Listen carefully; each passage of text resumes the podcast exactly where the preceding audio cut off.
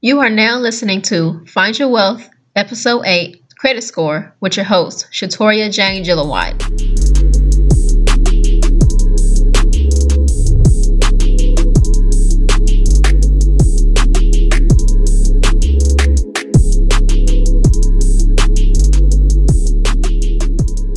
Hey everyone, today I start my first day in my career. So exciting.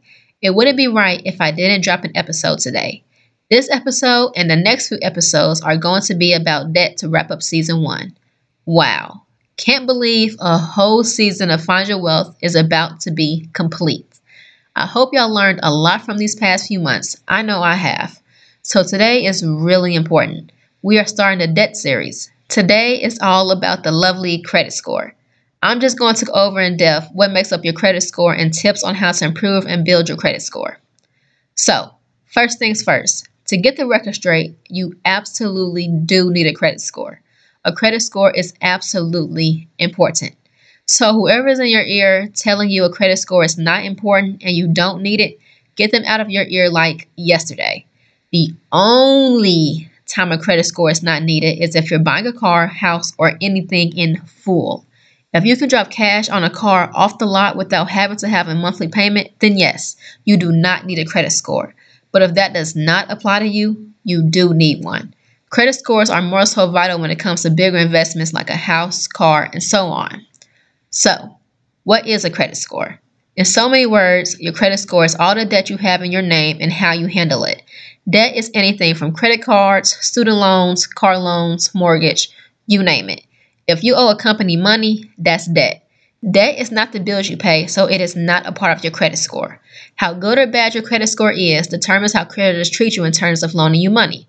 FICO, which stands for Fair Isaac Corporation, is a credit score. You can have different FICO credit scores because there are 3 different credit bureaus. The credit bureaus are Experian, Equifax, and TransUnion. If you don't have Credit Karma, I highly recommend downloading it. Credit Karma showed you your credit score from 2 out of the 3 credit bureaus. It's absolutely free and it does not hurt your credit. Credit Karma shows you so much more than just your credit score. It really is a helpful tool.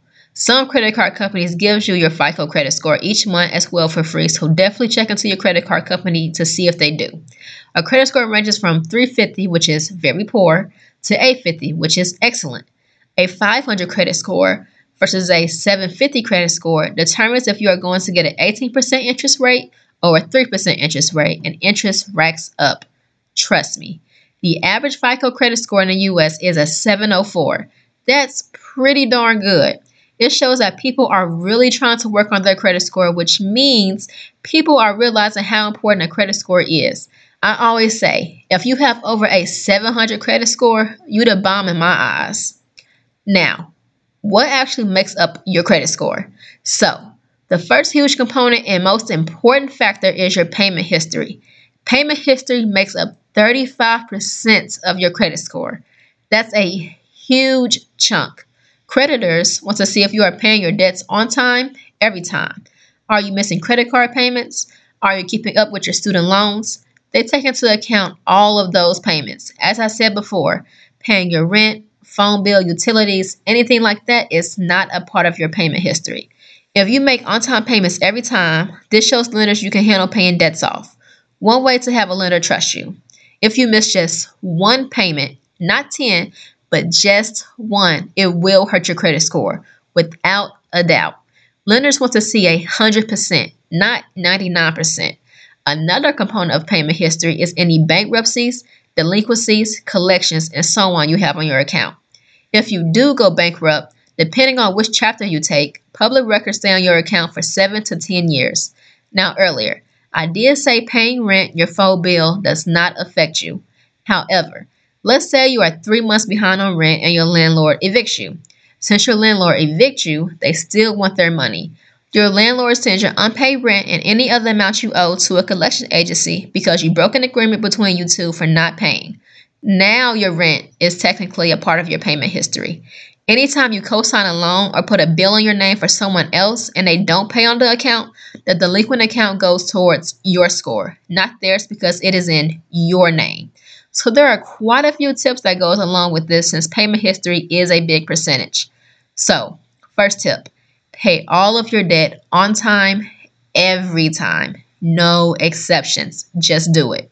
The second tip, if you do have any collections in your account, pay them off. You will see a huge jump in your credit score for just paying one item off. However, let's say you owe a company $500. Call the collection agency and negotiate the amount you can pay. Let's say you and the collection agency negotiate that you pay $250 to pay your debt in full. You're basically saving $250 because the $250 is paying that $500 in full. As long as collection agencies get some type of money from you, whether it's half or full, they will take it. They just want the money. The next tip I have is never co-sign a loan for anyone or put anything in your name for anyone else. I say really the only exception to this is if it's for your kids and maybe if you're married. Because like I said, if they stop paying on the account, the creditors are going to come after you, not them. While their credit score is not taking a hit, but yours is, that's not fair. Save yourself the headache. I also just learned this. We might all know someone that when they were under 18, their parents put something in their name and the account went delinquent. If you have a delinquent account in your name and you were under the age of 18, dispute it. It's a process, but it's better than having it on your account. As you can see, there's a lot that goes into payment history. The next big chunk is credit utilization, or some call it capacity. This deals with your credit cards. This makes up 30% of your credit score. So payment history and credit utilization already makes up 65% of your credit score. That's over half just off of two components, and there's only five components. So you should also take credit utilization seriously too.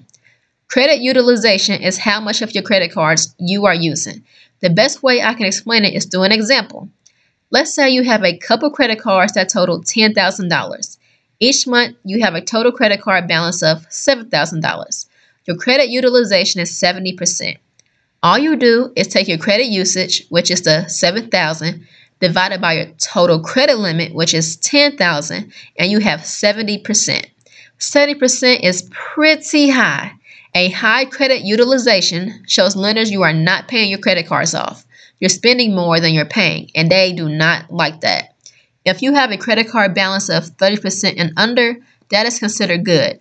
Of course, get in the habit of making your balance each month zero, but if you can't, anything under 30% is good. Also, anytime your credit limit increases, that also better helps your credit utilization. Let's say your total $10,000 credit card limit increases to $14,000. You still have a credit card balance of $7,000. Since your credit limit increase and balance is still the same, your credit utilization is now 50%. See how that works? That also goes to say, just because they increase your credit limit, that does not mean increase your spending. Don't let them get to you. Act like nothing happened. So the number one tip for credit utilization is, of course, keep your balance at zero each month. But if you can't, like I said, keep it at 30% or below. Try not to go over. The lower your credit utilization, the higher the score. The third component of your credit score is linked history. This is 15% of your credit score. This is basically how long you have had debt in your name. This just comes with time, honestly. I always tell people, if your parents did not put good credit in your name while you was in high school, start building your credit while you were in college. So by the time you graduate, you have about 4 years of credit history under your belt instead of none. Your linked history takes an average of all your credit accounts. If your oldest account is 6 years and your newest account is 2 years, that's an average of 4 years. I wouldn't stress too much about this. To me, this component just comes with time. 7+ years is what they consider good credit length.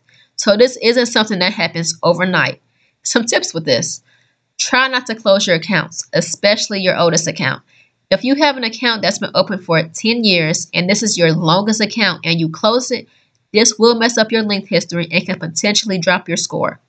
Keep your older accounts open as much as possible and make sure they are not inactive. I know there are some credit card companies that won't offer credit cards to a person because they have no credit history. Don't let this discourage you. Ask someone, maybe a parent or friend, if you could be an authorized user or account holder on their account and that can help build your credit. Also, open only new accounts when needed. Don't just open random accounts just because. The more newer accounts you have, the more your linked history will decrease. The fourth component is accumulation of debt. This is only 10% of your credit score. This is basically the number of hard credit inquiries you have received from the past 12 to 18 months. Credit inquiries is when lenders want your credit to check your credit score. So when you go to a car dealership and they ask for your social security number, they are sending to lending companies to see who will accept you for a car loan, and each lending company is running your credit. The car dealership won't tell you how many lending companies they're having run your credit until you check Credit Karma and you have 20 credit inquiries. That's a lot. Keep the hard credit inquiries under 10. Hard inquiries stay on your credit report for 2 years. That's a long time. The biggest tips I have about hard inquiries, I will save for the auto loan episode. But with hard inquiries in general, see if you pre-qualify for any loan or credit card before applying to avoid getting a hard inquiry. Pre-qualifying for a loan or credit card will not hurt you. The final component, mix of credit, which is also 10% of your credit score. Lenders just want to see if you can handle more than one type of debt.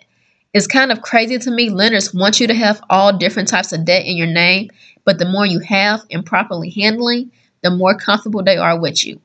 So they don't want to just see student loans in your name. It looks like to them, the only thing you are capable of handling is student loans and nothing else.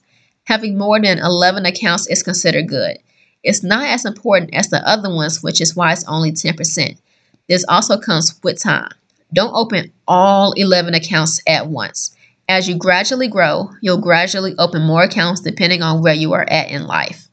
My number one rule every time is don't obsess or stress over your credit score. If you're doing what you're supposed to do, your credit score will reflect that. However, if you are not doing what you're supposed to do, you will see the effects in your credit score. You won't see, I'm doing good, so my credit score is going to be bad. No, it has a direct effect. There is no need to look at your credit score every day or even every week. You can't expect to see your credit score jump overnight. It takes time. Please be patient. The worst thing to do is to be impatient with your credit score and you get discouraged. As long as you are working towards to improve your score, it will improve. The activities I have for you are, if you do not have Credit Karma, download it. It will help you. It is a great way to keep track of your score. The link is in the description box. If your credit score needs work, look into Credit Karma and see what areas need improving and improve them. If your credit utilization is high, work on decreasing it. If you have a collection account, work on paying it off. If your credit score is high, help someone else that needs help with their credit score so they can get like you. This is just the beginning of the debt series, and I know it's a lot of information, but I have more for you. Stay tuned. Follow and like Find Your Wealth's Facebook and Instagram page for additional financial tips and updates. Have a productive week. Thank you for listening and see you all next time.